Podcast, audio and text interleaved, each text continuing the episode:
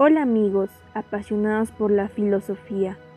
Mi nombre es Wendy Toro y en nuestro primer podcast les voy a dejar datos interesantes sobre el vitalismo de Nietzsche.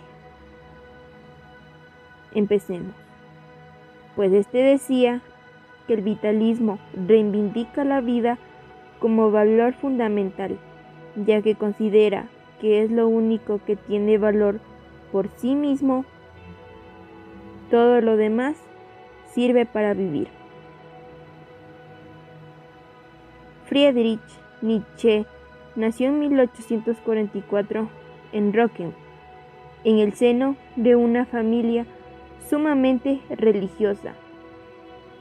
Su padre murió cuando Friedrich tenía cinco años. Era pastor luterano. Estudió en el colegio de Porta a los 19 años ingresó a la universidad a estudiar teología, abandonando esta primera carrera y después filología. En 1869 es nombrado profesor de la Universidad de Basilea. Murió el 25 de agosto de 1900. Se registra que estuvo loco.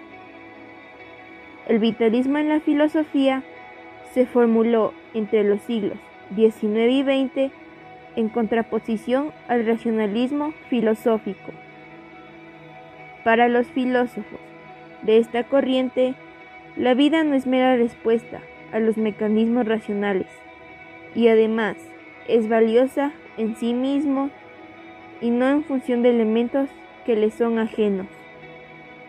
Nietzsche se encuadra dentro del movimiento vitalista o filosofía de la vida, movimiento que hace referencia al conjunto de teorías filosóficas que reivindican la vida como valor fundamental. Durante el periodo intelectualista de su reflexión filosófica, la obra de Nietzsche se caracterizó por una crítica en profundidad de las bases mismas del conocimiento.